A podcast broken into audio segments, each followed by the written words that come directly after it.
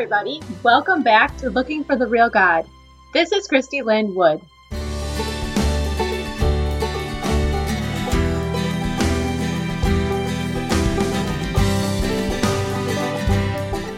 Today we're going to continue our series on tools for healing. And I'm going to talk to you about soul care and the way my own soul was healed.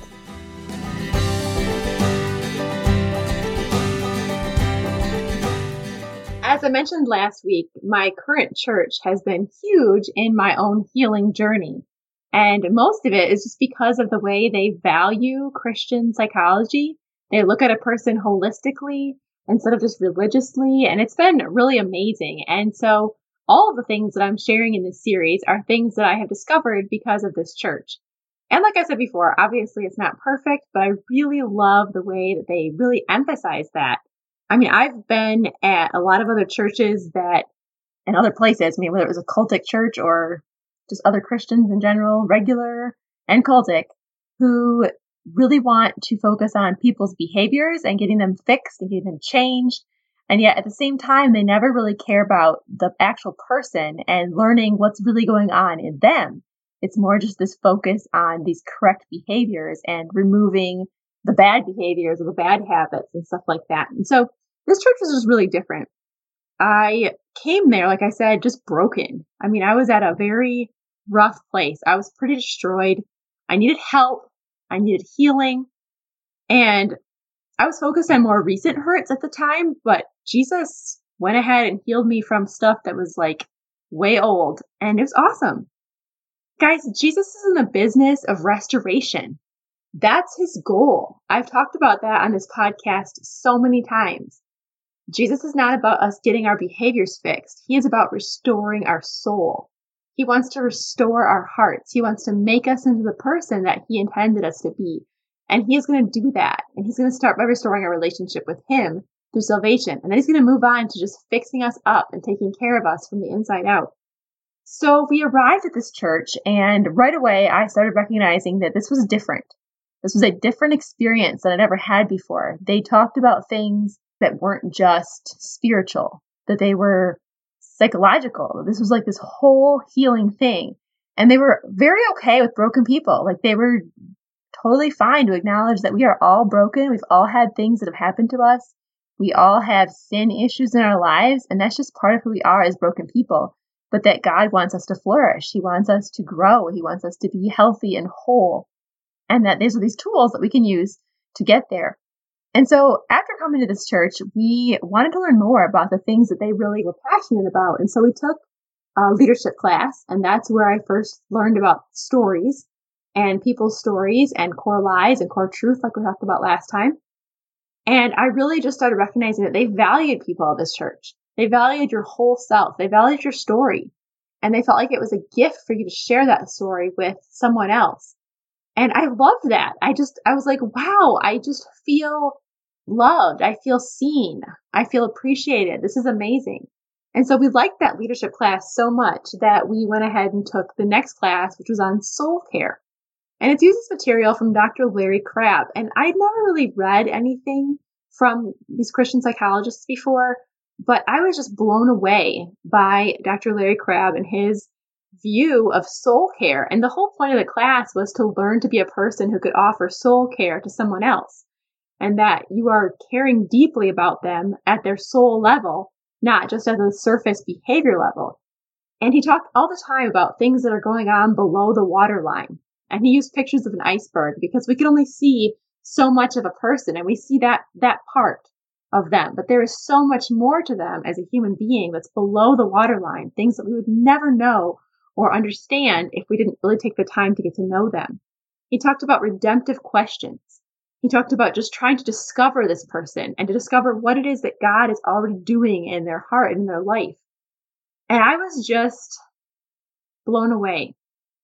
I felt, I felt cared about on such a deep level to recognize that God doesn't just care about what I do right or wrong. He cares about why.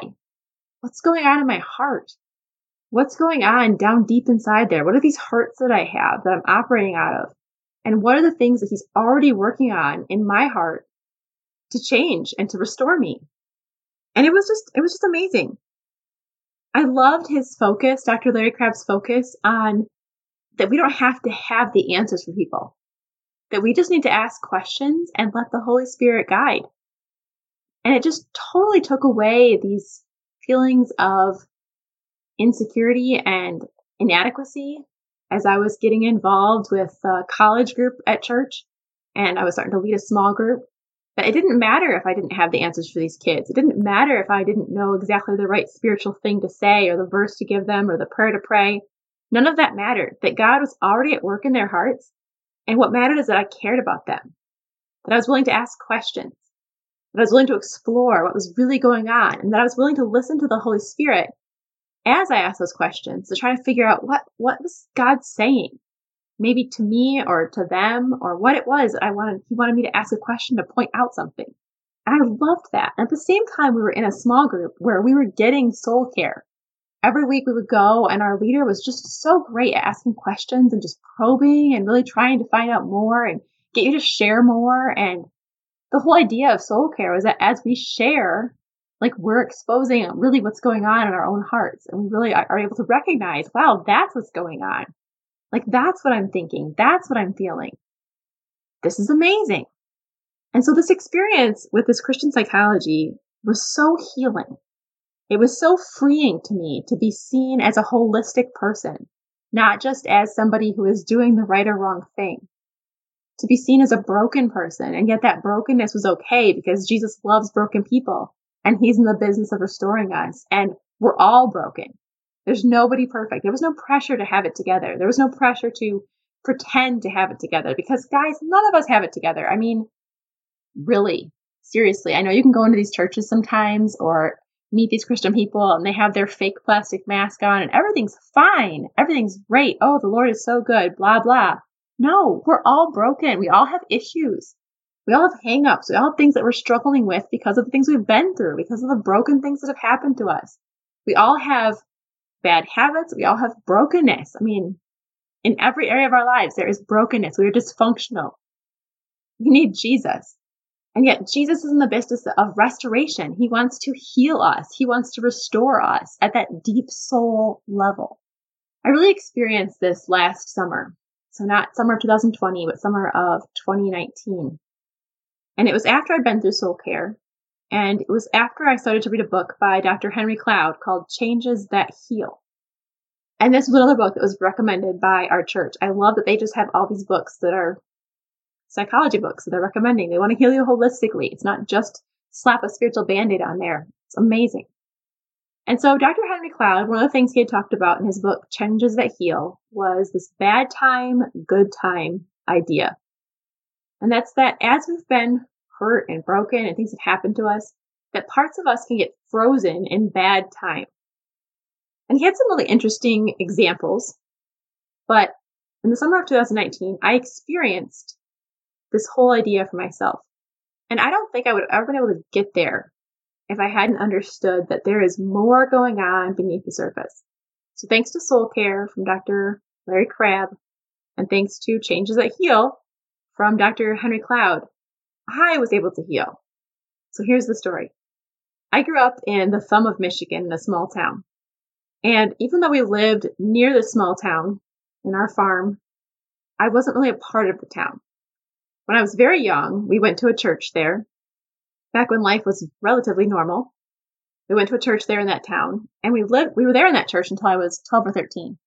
And while being at that church, we transitioned into our cultic organization and I started wearing skirts and I wasn't allowed to do youth group stuff. And then we left that church to go to the crazy church.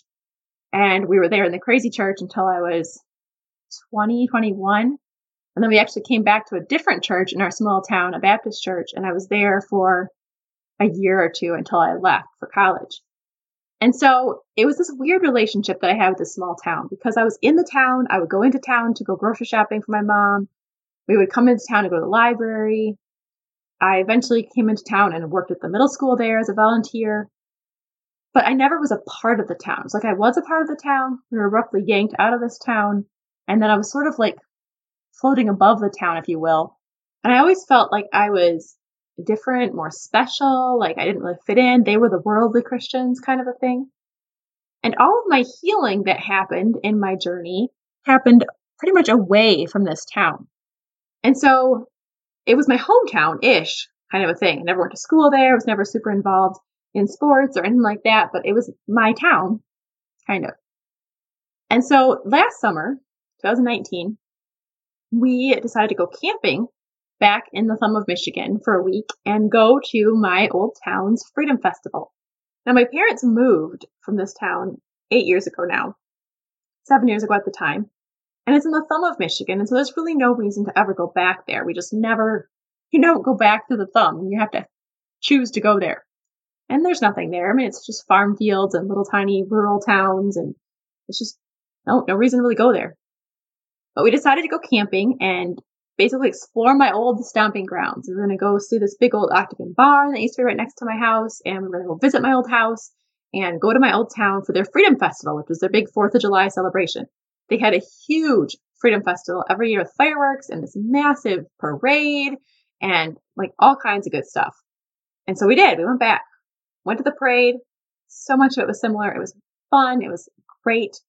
Ran into people that I used to know a million years ago.